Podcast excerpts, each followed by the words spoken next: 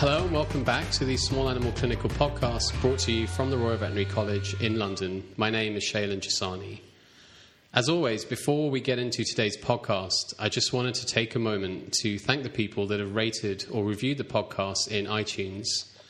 You know what? I didn't actually realize that when I've been checking in iTunes for reviews, um, given that I'm based in the UK, it means that I've only been actually seeing reviews from people in the UK. But I have now found out how to see reviews from people in other countries as well. And so, somewhat belatedly, and I really hope that you are still listening to the podcast, um, I would like to say thank you to the following people. So there's Glasgow 121, Had Monster, Laney 12345678, and Becky Peacock, all from the USA. To Vibes R, Dr. Zoo, and Ocon6015 from Australia. to Snotlegs, and I love that name. So to Snotlegs from Canada and most recently to Nora, who's a vet from Oslo, Norway. Sorry not to have acknowledged your review sooner, and thanks very much. Um, I do also want to thank Harry Dude and VN Vicky, who have rated and commented on the podcast from the UK since the last time we recorded. So thanks very much to all of you, and if anyone else can spare a little time to do the same, as always, that would be great. Okay, so enough of the preamble. Let's get on with our podcast today. Today's episode is going to be on lymphoma in dogs and cats. And I'm joined for this episode once again by Chiara Leo, who has appeared on these podcasts before. And actually, I was just looking back, and I can't believe that it has been over a year since we first did um, an oncology episode. Um, since we last had Chiara on the podcast, she has upgraded her title to a lecturer position, which is great. And thanks very much, Chiara, for joining me. Thank you, once again. for giving me the opportunity of participating again. Okay, cool. And don't panic. Okay, it'll be fine. I will. I'm gonna. I got. Okay. Well, we'll we'll, we'll, carry on. um, so today, Chiara, look, I wanted to talk about lymphoma in dogs and cats because I guess my perception is that this is a relatively common type of cancer in these species. And to get started, I wondered if you actually have any data um, about the prevalence of lymphoma in pet dogs and cats, and also what percentage of the overall cancer diagnoses does lymphoma constitute? Oh, that's a very difficult question, Shailen. Why is it difficult? because we don't have that many cancer registries, especially here in UK. There's none actually, so it's difficult to give a, a precise incidence of the Hmm. disease. But what we can see say is that definitely it is one of the most common cancers for dogs and cats. Um, some previous study they have reported an incidence which varies between seven and twenty four percent of all malignancies in dogs, which uh, means that it is a, a very common disease. And considering that cancer is the main, um, the most common reason for death in animals, having 24% of um, of the disease being lymphomas means that it is a very common disease. So it, accounts for a significant number of deaths. It does. And interestingly, the incidence apparently is increasing together with the human counterpart. And this is, if you think about it, this is uh, quite um, expected because we do share the same environment and also the same, um, you know, environmental. Um, carcinogens and the pollution together with our animals. So there is a reflection in our animals of the increasing incidence for lymphomas as well as in, in humans. So that's really interesting. I didn't know that because one of one of the things I was well, the next thing I was going to ask you was um, about whether there are any associated like risk factors or indeed genetic predispositions. And I guess what you're saying is that there are some associated risk factors in the terms of environmental factors. Um, actually, it is a very complex disease. There are definitely some genetic, um, a genetic component. We know, for example, that some breeds in dogs they are more prompt to develop certain types of lymphomas. But uh, we also know that cats, for example, infected by FELV or FIV viruses, they also have a higher incidence of lymphomas and leukemias. Um, there are some studies which are suggesting that there are some pollutants which could lead to the development of, of cancer, especially for lymphomas. So it is very difficult to distinguish what is leading to what. But um, definitely, what we know is that FELV and FIV cats they they do develop lymphomas more than other cats, and the reason for that is that the FELV virus directly insert a specific oncogene in the DNA of cats, so there is a very um, sudden and they are very prompt to develop this, this disease. Whereas the cats with FIV, they are immune depressed, and the immune system is the best weapon that we have to fight cancer. So there is a lack of detection of the cells which are, you know, becoming kind of crazy, mm. and that's the reason why they tend to develop more cancer and especially lymphomas. So that's really interesting. So FELV, you get direct, um, I guess, genetic manipulation. Kind of. Kind of. yeah. And uh, with FIV, it's more of a, the consequences of immunosuppression. Right. Um, this is, sounds like a crazy question to ask you, but if I was a domestic cat and I could choose to have either FELV or FIV, I would pick FIV. You'd pick FIV? Yeah, yeah. Is that just from a lymphoma point of view? Yeah. From, okay. On the other hand, it is true that we can divide, and this is just for cats, huh? we can divide the cats population and the lymphoma incidence in what is called the pre-FELV vaccine era and the post vaccine era. Okay. So, before the vaccination against, against the uh, feline leukemia virus, young cats um, positive to FELV, they tend to develop a specific type of lymphoma, which was the mediastinal one, and it was quite typical to see it in little kitten, like um, around, around one year, two years. Whereas after the development of the vaccine, the incidence of this type of mediastinal lymphoma has suddenly decreased, and the um, incidence of the alimentary lymphomas has I- increased instead. And the reason for that is that the alimentary lymphoma it is not likely related to the virus but and it is more a, a disease of the elderly cats. So there was time for those cats that before would have probably died I of see. ELV I to see. become old cats and then finally to develop the alimentary lymphoma. See, I keep saying it, but every time I do a podcast, I learn stuff. It's great. Um, so that's very cool. And just going back quickly to the whole cancer registry idea. You said that we don't really have any. Do you know if anyone's trying or is anyone planning to try? I would like to. you would like to? well, the RVC and? has possibilities, has the potential to do that, but. Uh, it is not just the effort of one, um, you know, university. Mm. The whole country has to be involved. Mm. In the states, there is a big registry for cancer. I'm sorry. as well as there's one in Italy and there is one in Denmark, I believe. But uh, it is very difficult to register all the cancer patients in veterinary medicine. Mm. If you think about how many biases, how, how, difficult it is to get the right diagnosis, maybe some animals are just put to sleep without having, you know, just having the suspicion but not really knowing yeah. exactly yeah. what it is. And I guess if you did that, um, you would have some criteria that would say, in order to be submitted to the registry, this is a minimum diagnostic yeah. requirement. At least cytological and histopathological yeah. diagnosis, yeah.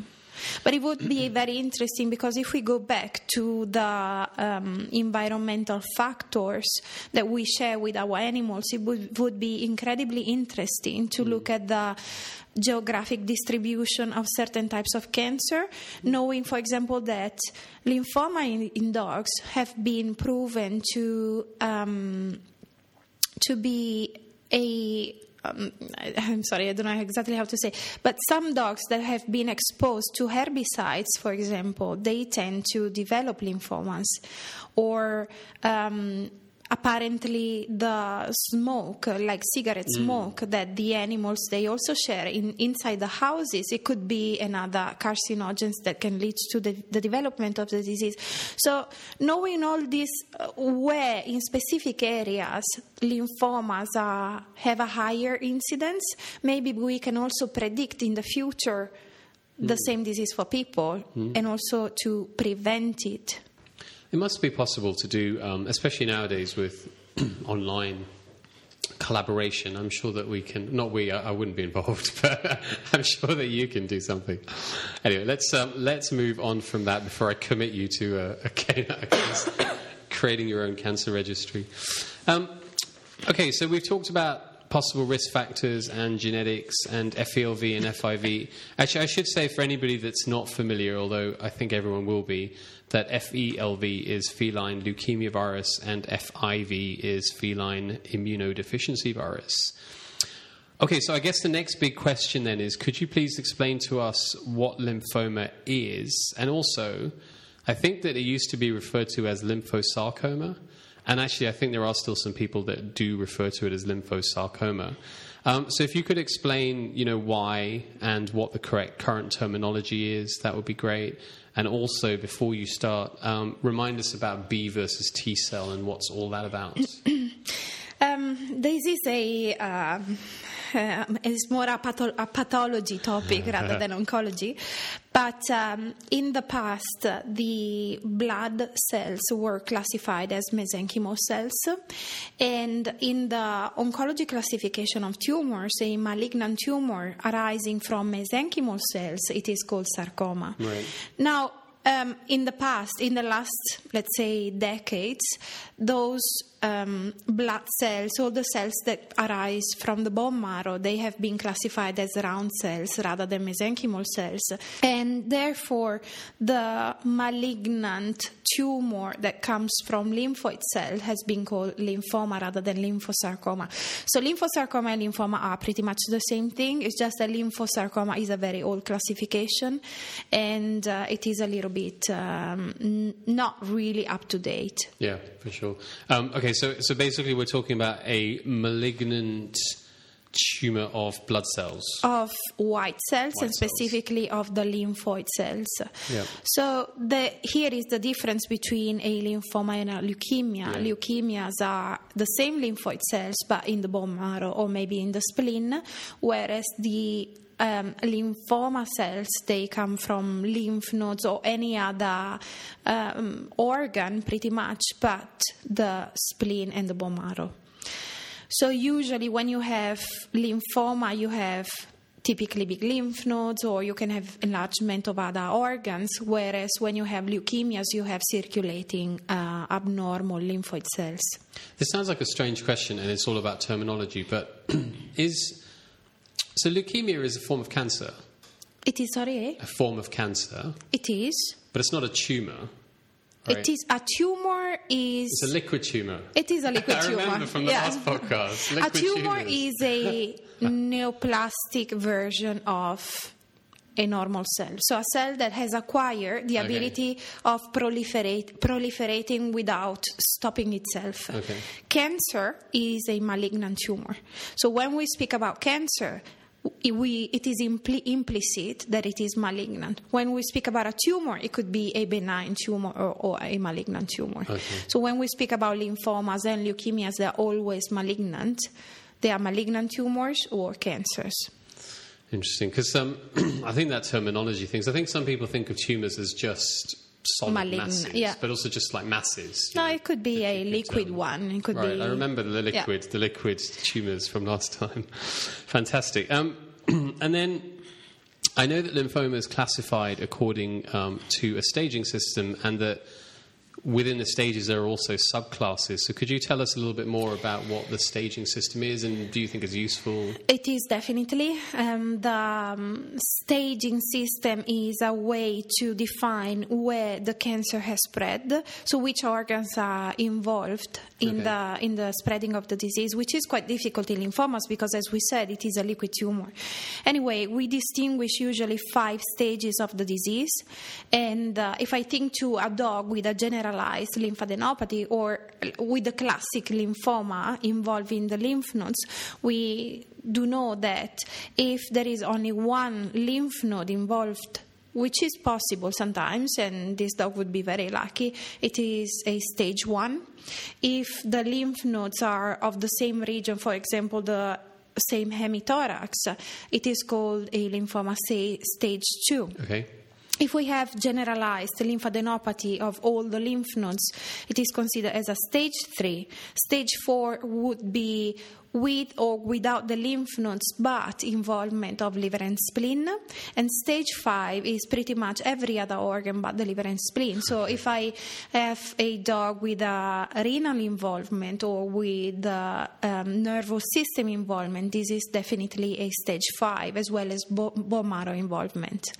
So that's the very first classification, um, the staging classification for lymphomas. So before we carry on, um, is that based so with each stage is it essentially uh, progressive in terms of the dissemination? It Not so is, much. Like, so um, is a five always going to be worse than a four, and a four is always Yes, going to be worse Yes, we know that the fifth stage it is usually worse than uh, the previous four one. We don't know act- actually if there's truly a big difference between, for example, a stage three or four. So if there is involvement of the liver and the spleen, maybe it doesn't change too much the prognosis.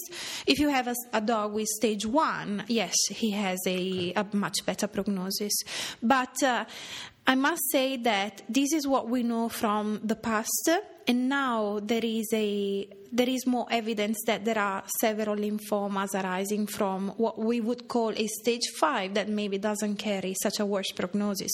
So now it is a very uh, interesting, and the staging system is what we have right now. It is quite old, and we should probably uh, update it. So in the in the higher stages, it was thought that um, the higher the stage, the worse prognosis. But it may be that that's not entirely true. For certain types of lymphoma, yeah.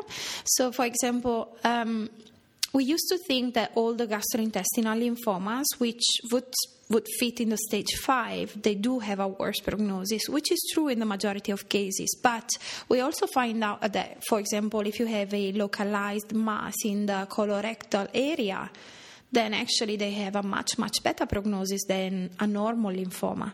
So I would say, which this is not proven, and this is just a anecdotal and a, We can't more- have anything that's not proven on this podcast.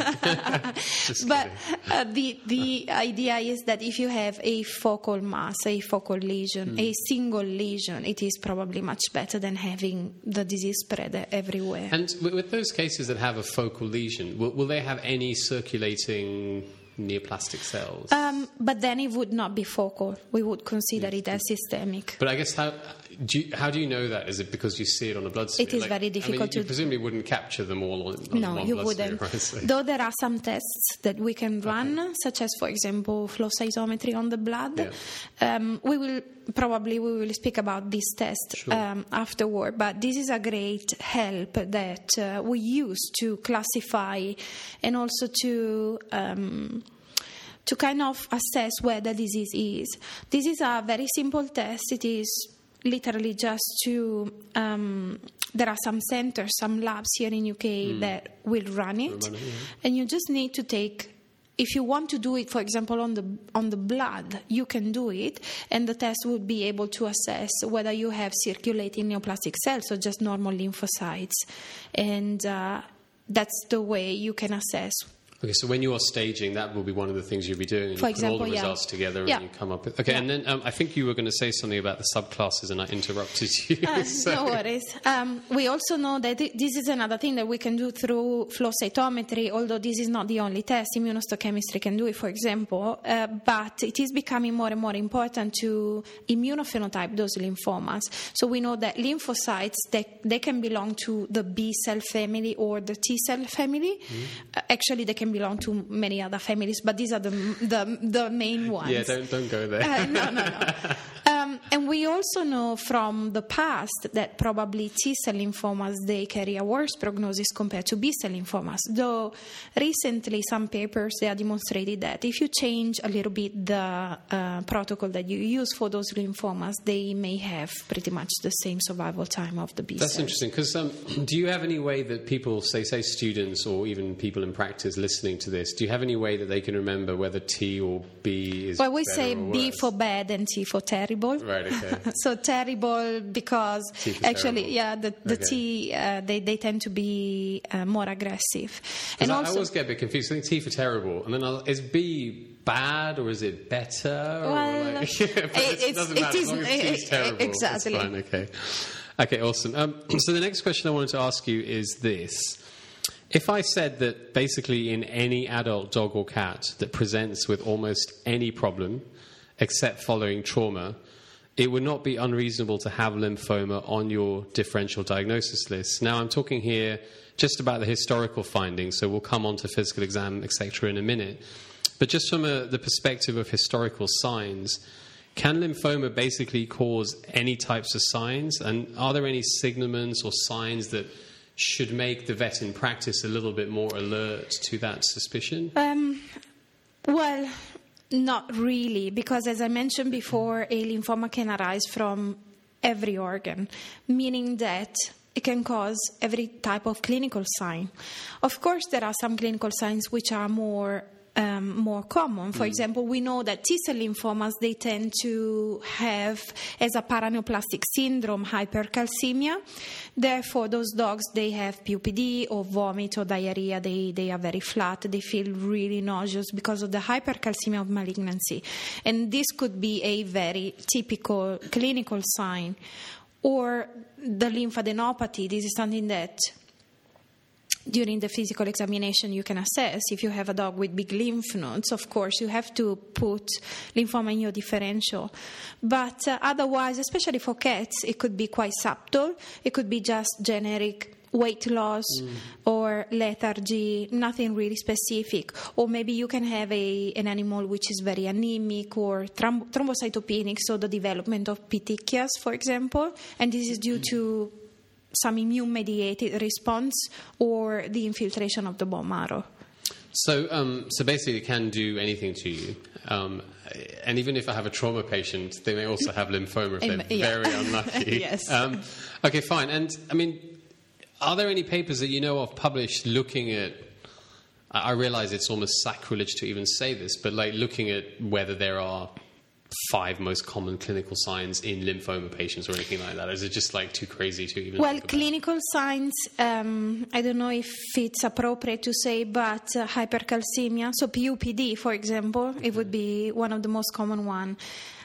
Um, in the physical examination, as I mentioned, lymphadenopathy, weight loss, anemia, and thrombocytopenia. These are probably the most common one. Interesting. Um, I guess that's concerning because it means that if any animal starts to get sick, You may have to consider cancer. might be on their list. Cancer course, in uh, general yeah. might be on their list, but um, Yeah. that's pretty depressing. I have a very sad joke that I always uh, tell to my students, which is especially in old cats.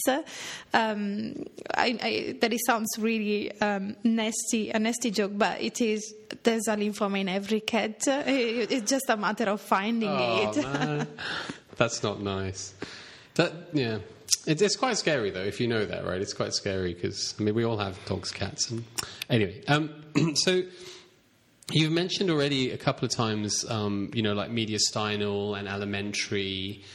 Do does the type of lymphoma in those sort of classifications does that tend to therefore influence the signs that the patient is going to have? And do we have relative frequencies in terms of whether multicentric versus alimentary? Well, we know, for example, that in dogs the multicentric form is the most common one, whereas in cats the alimentary form is definitely the most common one. It is quite rare to see cats with big lymph nodes, hmm. and actually, I wouldn't probably put lymphoma on top of my differential lists. But a cat that is losing weight, vomits, diarrhea, or constipation instead, um, definitely this would be on top of my lists. And what are the types again? So multicentric, alimentary. Which are the types? Yeah, what are the types? Well, um, mediastinal, as we mentioned Yeah. before, or um, cutaneous lymphomas, or renal lymphomas, lymphoma of the um, central nervous system, ocular lymphoma, ev- um, every pretty much really every type so of So basically, multicentric means big lymph node, like. all the lymph nodes. Okay, so multicentric means generalized lymph node Lymphadenopathy, yeah. Okay, and then you can have specific types relating to the organ Yeah. system that's affected. Yeah, the, I would say the most common presentation is a dog with big lymph nodes, liver and spleen involvement, and nothing else. Okay, and so um, in terms of physical exam, you've mentioned already. I'm just going to keep talking whilst you cough. It's fine. Just stay alive till we finish. It's good. Yeah. no, I'm just kidding. I'm not that heartless. Um, so we said big lymph nodes, maybe big spleen and liver palpable Yes, in a dog. of organomegaly. Yeah, there and then any physical exam. Um, there's quite quite a difference between dogs and cats, I would say. Um, dogs are much easier usually because they do have big lymph nodes. In, in the vast majority of cases, you find these big lymph nodes. In cats, as I said, the alimentary form can be quite subtle. There's also this, um, we need to distinguish histopathologically between high grade lymphomas and low grade lymphomas. Okay. So high grade lymphomas are the the typical one, the one that appears all of a sudden, that it is quite um, quick in, in its development, but would also respond very well to chemotherapy. Okay. Whereas the low grade one has a much more gradual um, development. the clinical signs, if we think to cats with alimentary lymphomas, they would be strongly dependent on the type of lymphoma. So, for example, a cat with a low grade lymphoma, it would have probably the signs typical of a chronic IBD, for example. Okay, yeah. So the two diseases sometimes are very difficult to distinguish. The clinical signs are very similar. You may have some thickening of the uh, gastrointestinal tract. You have some weight loss, maybe a bit of inappetence, but nothing really more than this. The reason for that is that being a slow growing tumor, the, the body gets adapted to it. In the, instead, if you have a high grade lymphoma, the proliferation rate is so much higher. They are much, much quicker um, tumors, so the, the clinical signs are much more dramatic. You may have a dog that, a cat that all of a sudden becomes um, constipated or has a very severe hemorrhagic diarrhea or starts to vomit because there is actually a mass occluding the, the GI tract. Sounds very unpleasant. Um, so, actually, that's what I was going to ask you.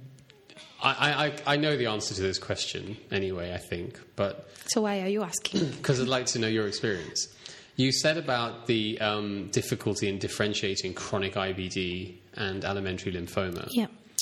So, do you want to stab a, hazard a guess at the number of cats that have been treated for chronic IBD that actually had lymphoma? Yeah. Or lymphoma that actually had chronic IBD? Uh, I bet the majority of them they had low grade lymphomas, and it was. But again, it, it could be really, really difficult from a histopathological point of view, and uh, you may have to. Actually, we know that the best um, tests to differentiate between the two of them would be a full thickness laparot, uh, how do you say, um, a full thickness biopsy Yeah. of, of the of the GI tract, plus running a test which is called PARR.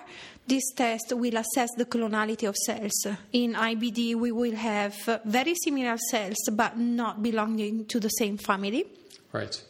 Whereas a, in, a, in a lymphoma, since it is a clonal disease, we would have a monoclonal peak of this.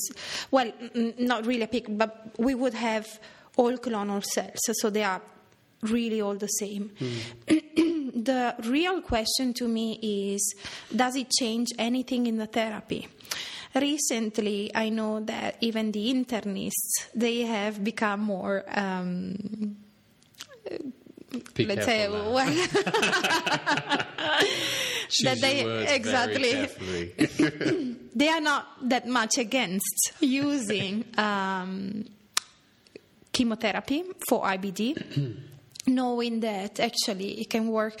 Uh, i- we are talking about very easy protocols like with alkylating agents. The most common one it is called chlorambucil. Mm. So this association between prednisone and chlorambucil mm. can work very well for both the diseases for IBD and for low grade lymphomas.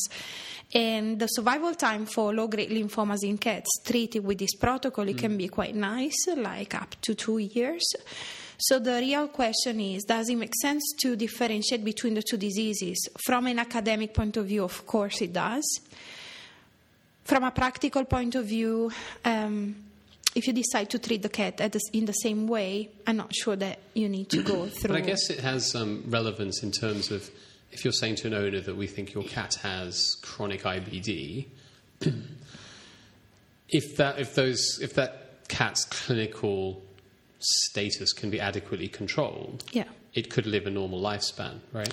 It can. He or she could live a normal I, lifespan. I guess it depends on the stage of the IBD, on the sever- mm. sevi- severity, severity, Severity, yeah, yeah. of the IBD. Because if it's an IBD that can be well, but here the cat is telling you what it is, meaning that if it's a mild IBD that can be controlled with a diet, for example, Mm. fine for the cat.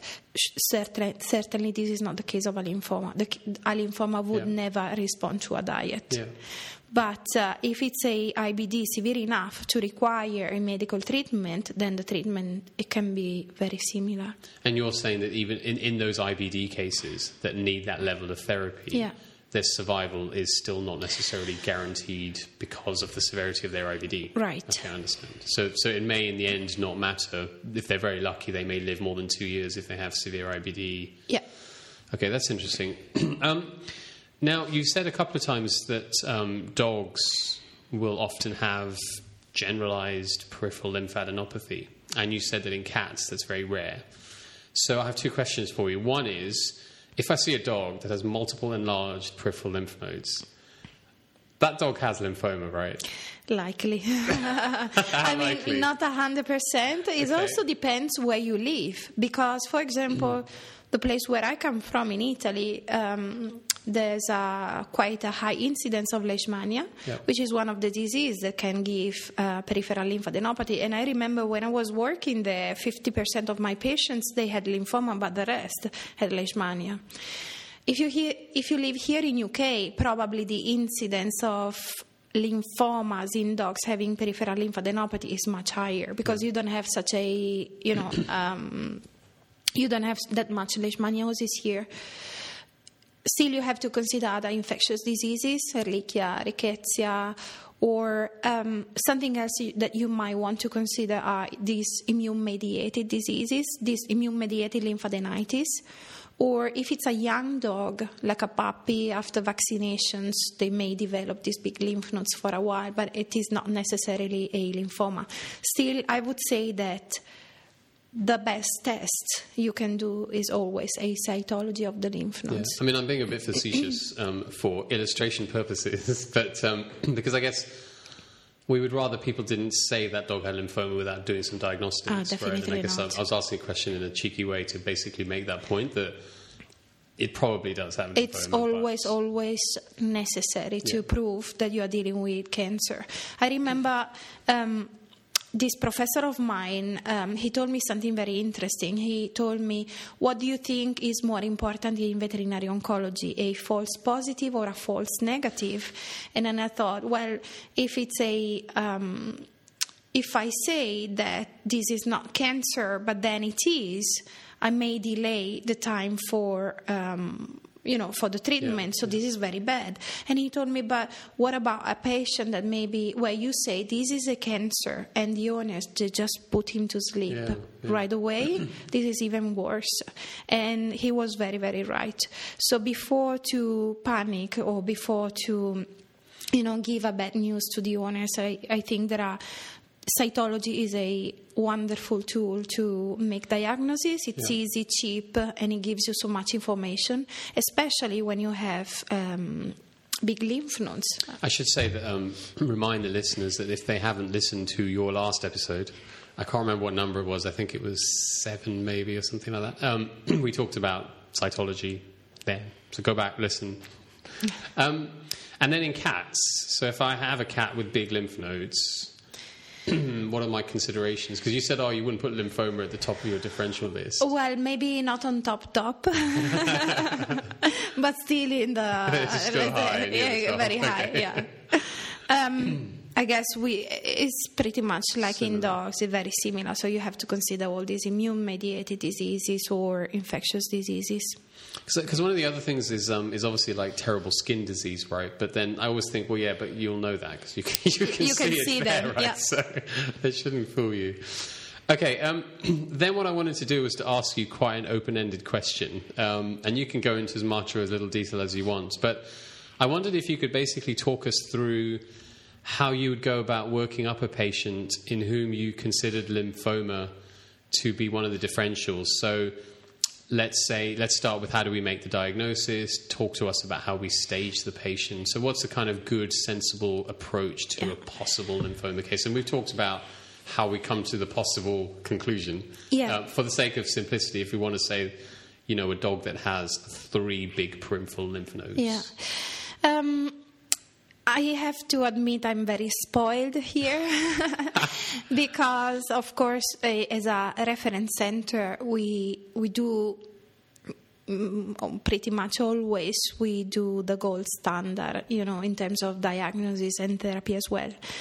Um, the best thing we could do and what we do is definitely cytology. The cytology is really the very first screening test that mm. tells you this is not a lymphoma or this is very likely to be a lymphoma. And then we always run flow cytometry on the lymph nodes or on the organs that we think are infiltrated. And this is a beautiful test because, again, it is very little in- invasive, but it gives you so much information, including the immunophenotype, including the size of the cells. And uh, you can actually retrieve the same neoplastic cells, for example, in the bone marrow, in the blood, in case you need it. Definitely, we would need a baseline blood, uh, having a complete blood count and also biochem to investigate if there are any organ um, organs that are suffering, maybe because of the lymphoma, maybe for other reasons. But this would have an impact on the um, following chemotherapy afterward. For people that cannot run flow cytometry in order to have the immunophenotype, it's enough to do a biopsy and then to send it to the lab for a um, immunohistochemistry on the on the histopathology. And what we do here, but again, because we are very, very spoiled, we do CT scan of our patients, which is quite a new and not always done test. the reason for that is that we can really assess which organs are um, abnormal in the CT scan. And we are specifically interested in finding whether the GI tract is involved or not, which may be difficult through the ultrasound. Plus, we do also ultrasound and um, what we what I would like to underline is that you don't have to trust the ultrasound too much. For example, for liver and spleen, there is there are very good publications which are demonstrated that you may have infiltration of liver and spleen without having actually abnormal findings in the ultrasound. So anytime that you want to do an ultrasound and you want to check the liver and the spleen, you always have to do cytology of the liver and the spleen. so what's the um, what's the value of doing the ultrasound if you're doing the ct as well? Because um, again we, uh, through the ultrasound you can do FNAs you can do cytology ultrasound guided whereas with the CT scan it would be much more difficult. Yeah. And uh, if you don't do CT scan at least I think it would be very useful to have radiographs of the chest to assess whether you have any mediastinal mass for example. Or sometimes we find that there is also some lung infiltration of the lymphoma. Um, I think these are the most important tests. so start by doing cytology on, on the lymph nodes Yes, as well as flow cytometry if it's but possible. you but would you do that do you get the cytology back first and then think about the flow cytometry? No, we do send both of them, Okay. and usually the lab that reads the flow cytometry reads the cytology at the same time. And so that flow cytometry you're sending at that point, what is that? F- what samples are you sending? For It's just that? it's exactly like an FNA Okay. of the lymph node, Okay. but instead of um, spraying on a slide, we just put it in a little probe, and then we send the probe a couple of slides, and everything is read. Okay, so it's not something that requires you know a major in, invasive procedure Absolutely or not. hospitalization. No. Even it's a sample, the same sample. Um, and do you know how widely available flow cytometry is? It is becoming more common here in UK now. There are at least two labs that I can think about. One is Cambridge University, and the other lab is a private lab, and actually I don't remember the name of it. Um, but uh, I So guess that if you Google it, Sure. uh, flow cytometry dog lymphoma, it may come comes up. Um, Do we send ours to Cambridge or? We do send it to Cambridge, yeah. Okay, fine. Okay, cool. So, um, final aspiration and samples for flow cytometry, Correct. and then once you get your results back, think about doing s- further staging. Well, we do it at the same time. We do everything the same day usually because um, we usually look at the cytology by ourselves, and um, if it's a striking, Yeah. you know, mm, sample that is r- screaming lymphoma, lymphoma, then we do all these tests.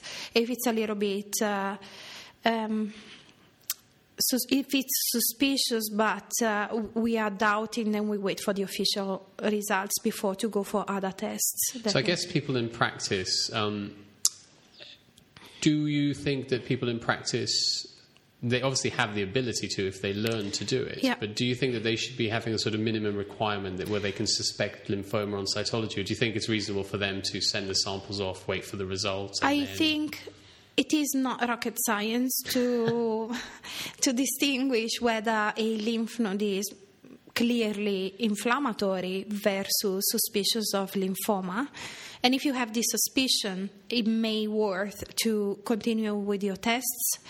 As well as, I think it's important to consider how the dog is doing because if you have a very sick dog, it might be better to. The sooner you have the, your diagnosis, the, the sooner you can start your treatment. But sometimes you have. I'm thinking to the typical Labrador that comes in with big lymph nodes but mm. still playing Yeah, and, yeah. and running. This is a dog that definitely doesn't need to have all the tests performed immediately. So you can wait for the official results and then go for the rest of the staging. Okay, and I guess because I know and you know that some of the people listening to this, even though you're saying it's not rocket science, either are not doing any cytology Yeah. or certainly are not doing cytology for this. Now, we would want them to learn and make sure the microscope works well and all that kind Yeah. of stuff, but the reality is that they're not all going to do it, right? Mm-hmm. So I guess we're saying if you have a, a sick dog and it has big lymph nodes and you don't feel able to progress that case, Well, then maybe you can ask for a, an emergency cytology. There we'll are think some, about referring it or referring to a referral center, of course. Could I, I think it's an important point actually in terms of the, um, the sickness of the dog. Okay, so I think we've covered staging pretty much. Um, of course, then what follows on from that is the treatment of the patient. Now, I think the lymphoma is one of the most chemo responsive, responsive Yeah. types of cancers, and it was Expensive interesting. chemo expensive, yeah, fair enough. we should change the name. Um, and you were talking about low grade and high grade, which I thought was interesting because I guess what I took from that is you were saying that um, the how primed the cancer is to respond to the chemotherapy depends on its uh, multiplication state at the time its treatment started. Essentially, I didn't put that very well, but you know what Well, I mean. no, no, I know what you mean. Uh, but it is very rubbish true. So, if you have a high grade lymphoma, you would expect a dramatic and immediate response to chemotherapy, uh, which could be quite rewarding. Proliferation. That's the word I was Proliferation. thinking of. Sorry, carry on. but it is true. The typical high grade lymphoma, you give some chemo and the lymphoma goes away. It may, well, likely, well, almost, almost certainly it will comes back. Um, and there the problems start. But um, with a low grade lymphoma, although the survival time is much, much better, actually, it, it, it would be much better to have a, a dog or a cat with a low grade lymphoma rather with a, than with a high grade lymphoma. But it's important to understand that you don't have to expect a dramatic response Okay. because those cells are very slow in growing as well they are very slow in dying. So when you use that's the reason why we use just specific chemotherapies for those low grade lymphomas. Okay. and those chemotherapies they are usually alkylating agents and they are in oral forms. So these are tablets that the owners they have to go home to give at home. And they have a long uh, long lasting action because those cells they die in a very long period so it is quite normal for example the most common case would be a cat with an intestinal low grade lymphoma and then you start the treatment Yeah. it is likely that this cat is going to feel much better almost immediately but if you check with the ultrasound, for example, the thickening of the Okay. of the gut, you will not see a complete remission. Maybe you will never see it. But uh, what you are interested in is the clinical remission, Yeah. not really the uh, the macroscopic disease remission. And um, so this is a bit of an obvious question, but what what are we trying to achieve with when we start that patient on chemotherapy? What are we trying to achieve? A quality of life, as usual in, in veterinary medicine, veterinary oncology, the quality of life is really the ultimate goal. If we can also increase the length of life, this is absolutely welcome, but the quality of life is the, the, main, uh, the main goal. So when you have a sick dog, or even not a sick dog, um, and you treat it with chemotherapy, you need to know the chemotherapy, you need to know what you're doing, not to harm your patients. But actually, in the majority of cases, they do feel immediately better. Those animals with cancer, they feel crap because of the disease, not because of the chemotherapy that you give. Sometimes also because of the chemotherapy, but Yeah. because it has not been given in the proper way. Yeah. Um, and I should say actually that in that podcast that we did before, I know we talked quite a bit about treatment of cancer and changes in perceptions in recent times and all of that. So again, I'll encourage the listeners to go back and and listen to that episode. Um, the other thing I should say is that we're not going to talk about the management of hypercalcemia here because I think that's fine. But just I wanted to flag it to the listeners that we haven't forgot about it, but I've just decided not to mention it. Where it's present, you might need to treat something about it. Um, and then I guess the other thing is, can you talk to me about remission and rescue therapy and basically just summarize what remission is Yeah. and what does rescue therapy mean? So let's let's speak about the um, super common patient is a dog with big lymph nodes and a high grade lymphoma. When we start with the first uh, chemotherapy protocol, usually it is called an induction protocol, and this protocol has the aim of induce a remission, which could be complete remission in, in in the majority of cases, and this is exactly what we would like, or even a partial remission. and, and are you defining remission based on clinical response or n- It's always not- on clinical response because? No, because unfortunately there are some tests that you can run to look for the minimal residual disease, but the truth is that, that we will always have some circulating cells here and there. Um, what is important is again to uh, give back the quality of life to these animals, so to have those lymph nodes to become normal again and the normal activity level to be normal again. So this is something that we usually obtain using a induction protocol. Okay. But after a while, even after stopping this induction protocol, in the best case scenario, maybe one year later, this lymphoma comes back. It is quite certain that it will come back. And when it comes back, you can decide either the first protocol has worked very well, so you can reinduce using the same protocol, or you can use another protocol which is called a rescue protocol. Usually, the remission that you can induce with a rescue protocol it is much much shorter compared to the fir- very first induction. Okay, that's great. And in terms of the protocols that are available, um, I think there are different ones, right? And again, we, we haven't got time to discuss the, No, the, the protocols yeah. in, in detail, but I wondered if you could give us a quick summary of the ones that I guess you use most commonly, but also, you know, I'm always interested to know in terms of evidence, do we have evidence in you know in terms of whether one protocol is better than another, or does it end up being clinician preference, Um, or what? No, we do have some evidence that some protocols may work better compared to others. Now, do you remember when I was mentioning that it has become more important now to distinguish between B and T cell lymphomas? There is some evidence that some protocols may work better on B cell lymphomas. For example, the typical what is called a CHOP protocol, and there are millions of names for this CHOP. chop. CHOP stands for C is cyclophosphamide, O is the old name of vincristine, which was oncovin.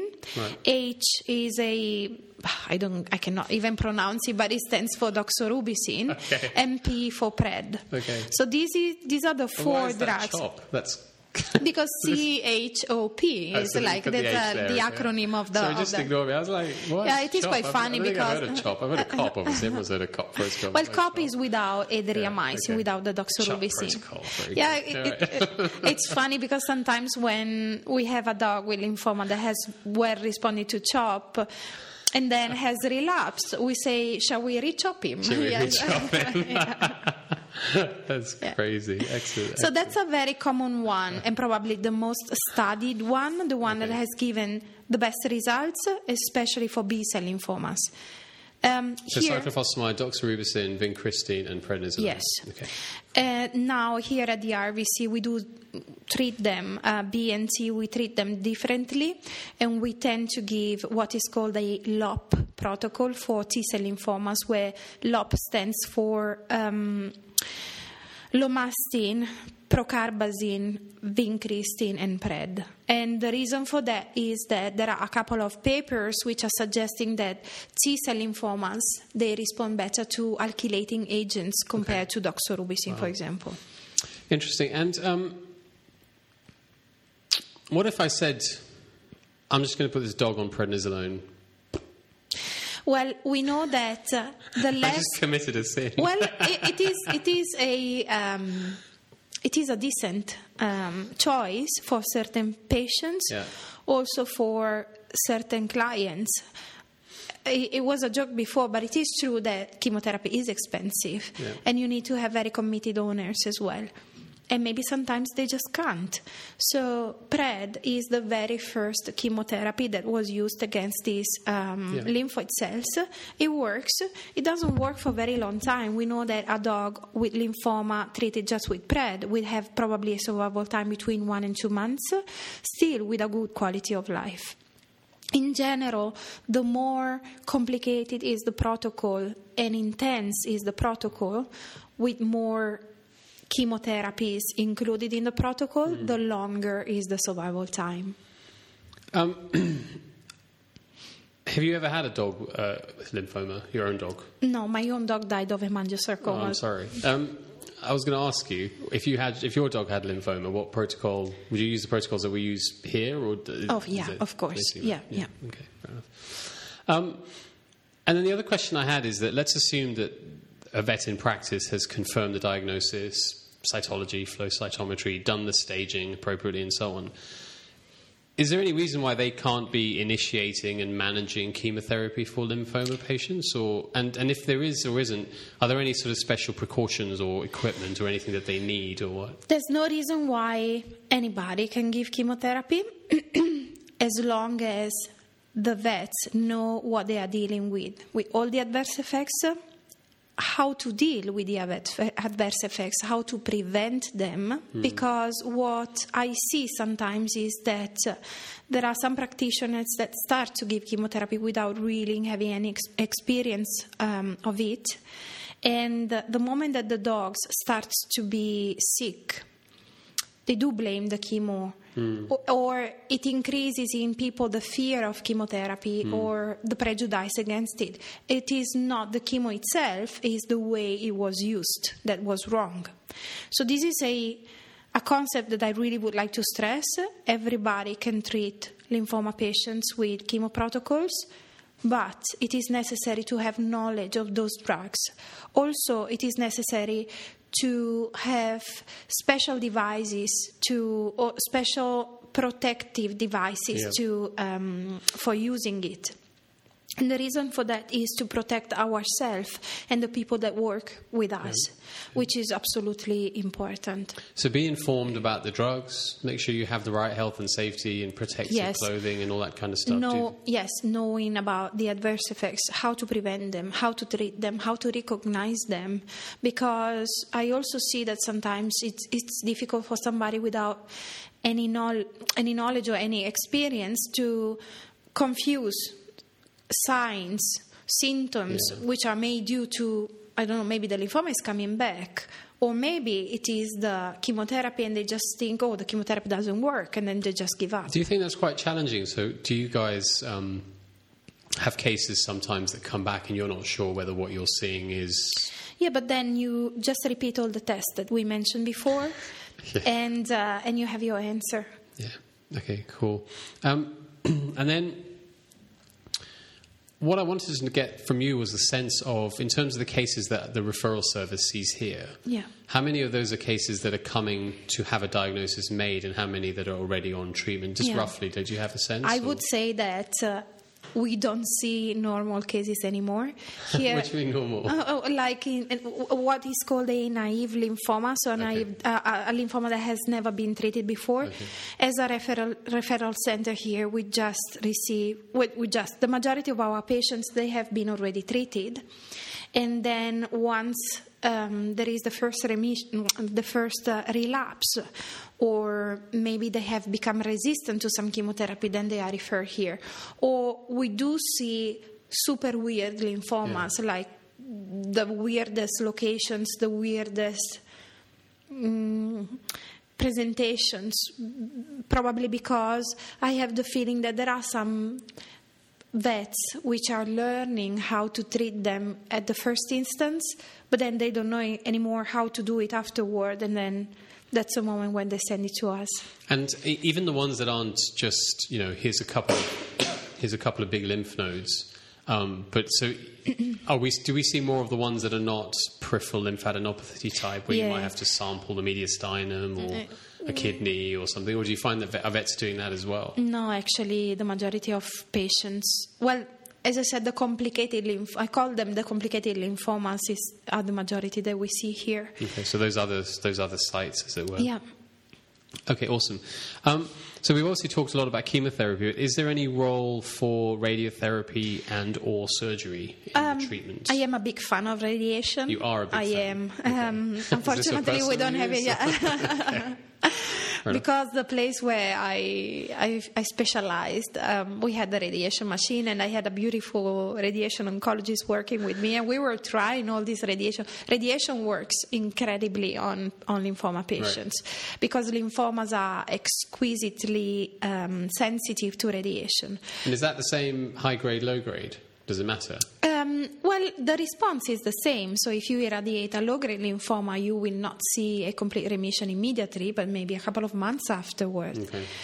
The point is, there are very few indications for radiation um, in lymphoma patients. As we said, this is a liquid tumor, it is pretty much everywhere, and it it might be very dangerous to irradiate the whole body. So there are some protocols that are, are being proven to be useful um, for lymphoma patients, but uh, there is probably just a little selections of patients that would clearly benefit of it. And also we have to consider that radiation um, it might add expenses to you know to all the chemotherapy and diagnostic staging and stuff. And in the experience that you had with it, um, were, the, were the adverse effects anything that was particularly used to worry you, or is it is For it, radiation. Yeah, like is it a worry that maybe is overblown? Uh, the myelosuppression again because it works exactly as chemotherapy, but you have to consider that you may irradiate big uh, areas, including the whole bone marrow, and also the bone marrow would suffer of the radiation, or especially for the caudal part. So for lymphomas patients, one of the most used protocol of radiation, it is called half body radiation. So you start with chemotherapy, and then after four weeks, you irradiate half, half of the body. You give one week pause, and then you re- irradiate the rest Right. of the body. But especially for the caudal part, you may induce some bad diarrhea. So it is not the easiest treatment, is not the most common one, and it is something that you may want to do on top of the chemotherapy for a very selected population. Um, and in terms of surgery, I guess if there are big masses, Well, there's no point to do surgery if you know that your lymphoma is in more than one organ. Yeah. If you are sure, almost at 100%, that you have just a focal mass or one lymph node, but to be sure, you need to thoroughly stage your animal, then it makes sense to go to surgery. For example, in cats, there is this uh, specific type of lymphoma which is very similar to the Hodgkin like in humans. Right. Um, usually, it will infiltrate one or two lymph nodes of the head and neck area. So maybe you see these cats with gigantic lymph node, or one submandibular lymph node. Hmm. Those lymphomas, they are very indolent lymphomas. Their surgery might play a role. So if you remove it, even without giving chemotherapy, you have good chances of, of having a long survival time. But before to do that, you really need to assess whether this is truly the only lymph node or there is something else, including liver or spleen or circulating cells. Because if you have, it doesn't really make sense to remove one node when you have yeah. other 10. Makes sense. Um, and actually, before we finish, back to the chemotherapy, we didn't talk about, and I don't, again, I don't want to talk about it in detail, but in terms of tumor lysis syndrome, Yeah. um, is that a, is that a complication that you guys recognise happening We much do. at all? Or? Actually, I have the feeling that we see here more commonly than what I used to see. But the reason for that is that we because we get more sick animals. Right. Um, it is a, a syndrome that it exists.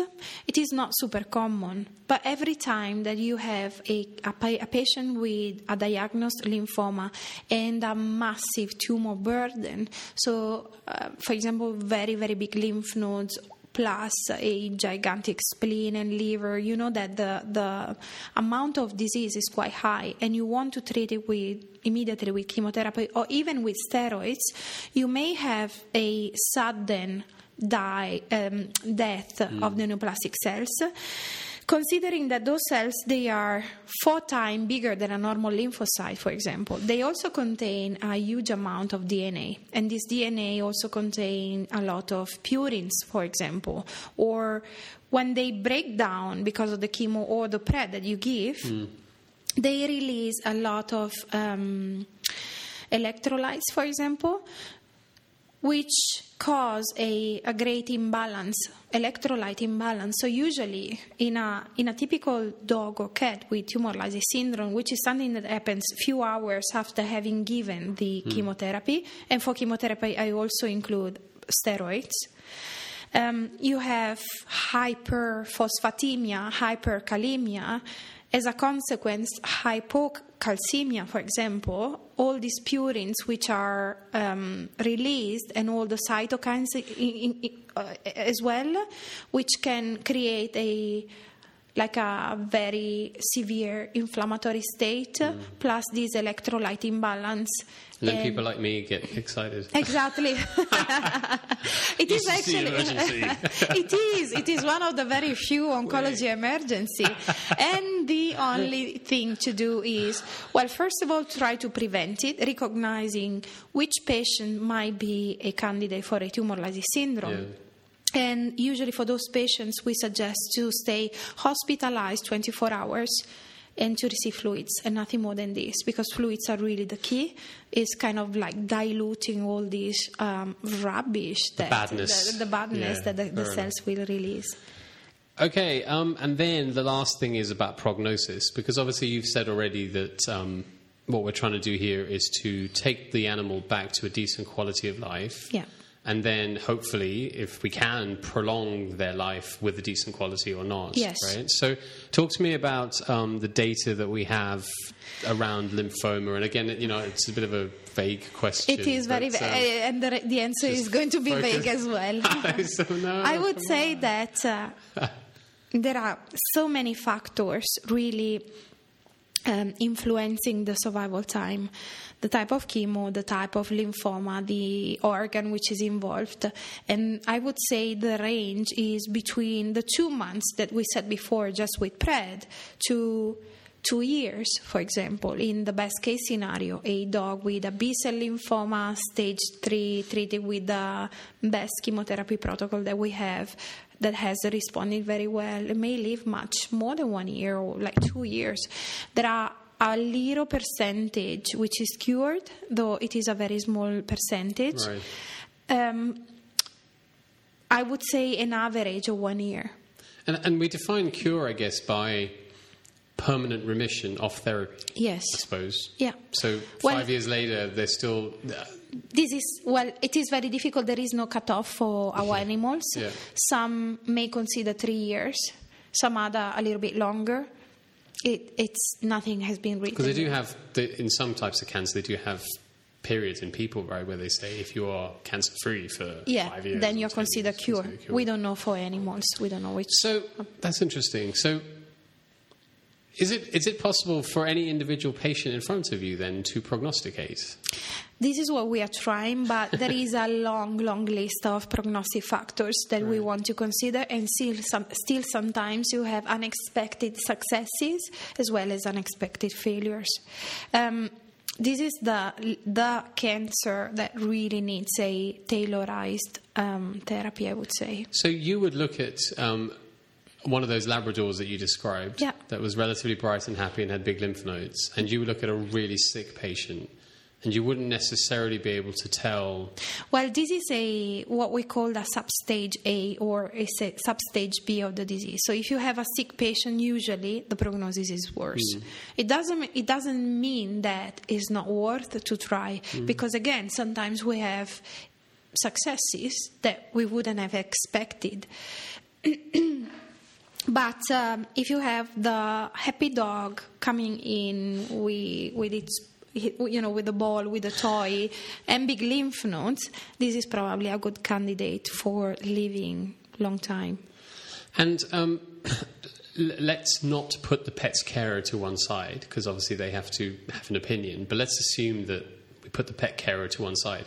Is there any dog or cat that you would see that you would diagnose lymphoma to that you would think this is not appropriate for me to be trying chemotherapy, or would you think that they all qualify for treatment? I think they are all qualified because again, it is so. Um, it- sometimes I had surprises in, in a positive and in a negative way. Um, there are very few patients where I feel uncomfortable to treat them.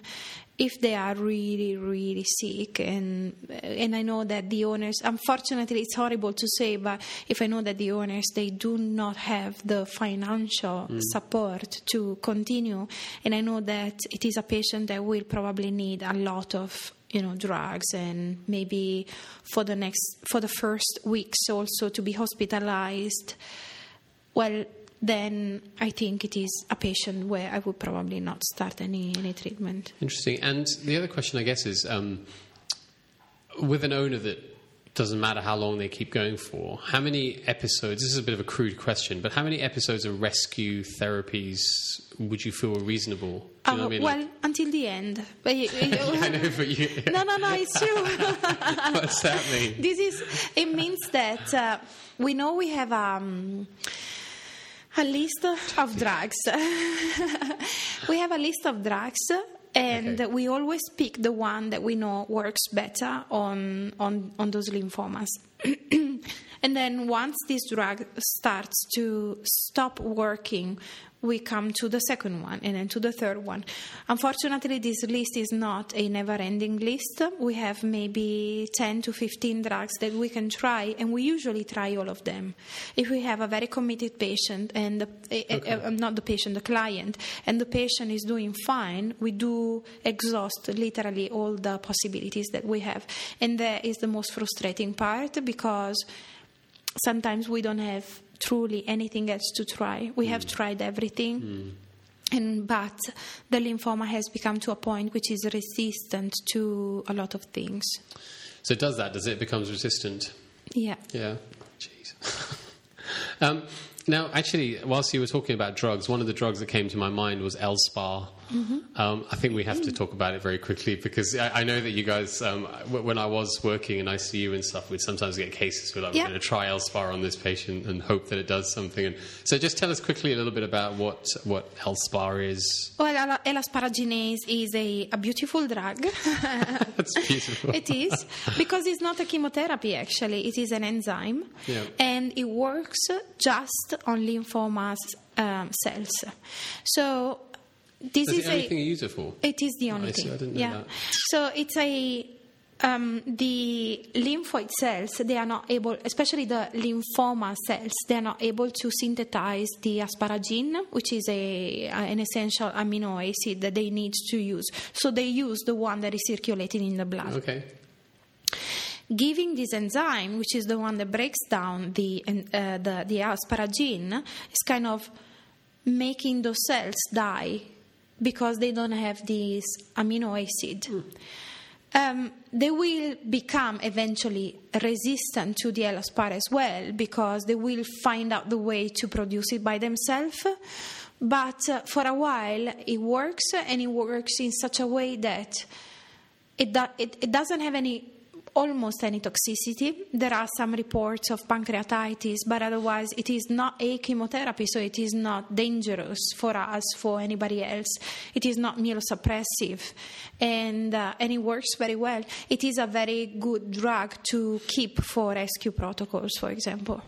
I think that's why I remember it, you see, because yep. I remember your patients in ICU and I remember yep. them getting it. So, okay, fantastic. Um, I think the whole, we won't talk about it, but I think the whole notion of cancer cells becoming resistant is quite an interesting mm. um, concept as well.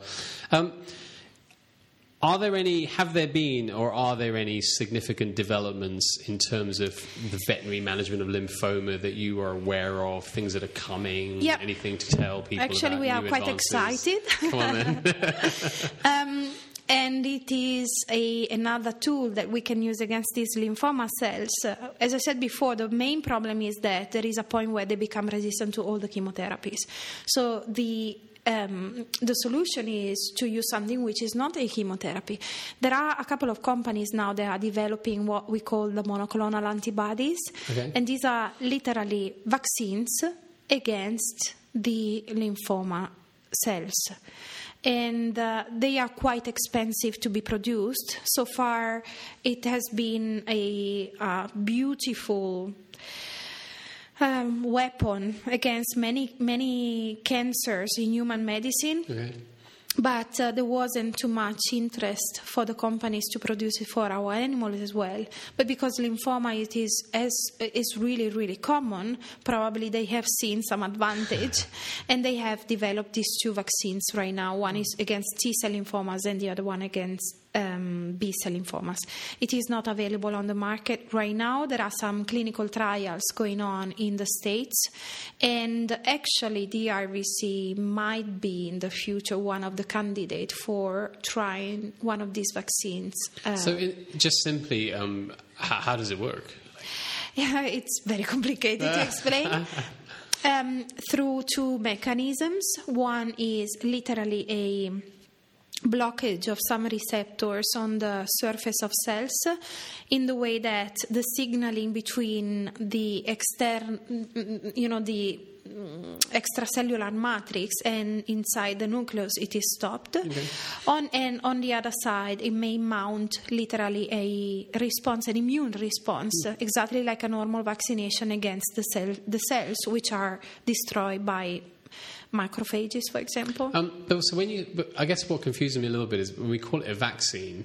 It almost sounds like we're using it preventatively. It is not. Um, But it's a I- therapy, it is right? the it is the wrong name. wrong it is name, not really it? a vaccine. Yeah, It is okay. um, antibodies. Is like to give to teach the body to recognize them and then to fight those cancer cells. Yeah. So, because I think vaccine, I'm always a bit like, what is that? Yeah. um, and am I right in thinking that there's one for mast cell tumours or There's one for melanomas. Melanomas, Yes, okay. which is also this is already on the market. But this is a not a monoclonal antibody. This is truly a vaccine. Okay, interesting. So that will be coming soon, and I guess we'll see. And um, is there anything else that you think that we haven't talked about that's important? Um, there would be room for two more days of podcasts. sure. On lymphomas, it is such a wide and uh, interesting topic.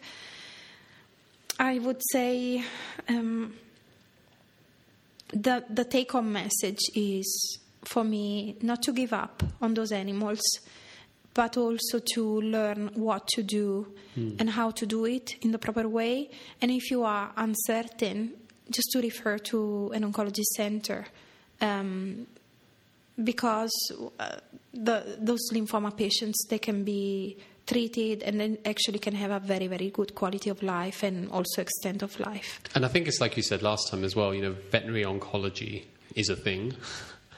And um, yes, you have a job. Well done. we, we- we exist yeah Um, and you know, it, it, just from this podcast, you can see that there, especially with lymphoma, you've emphasized how it's such an individual patient It is. consideration, really, in so many ways. Yeah. That it's a bit simplistic to just think, "Oh, you have lymphoma, you have this protocol, No. we're done." Right? Like In this- fact, this is something that I always um, I try to teach to the students. It is not enough to say this dog has a lymphoma because there are so many varieties of lymphomas, and I would.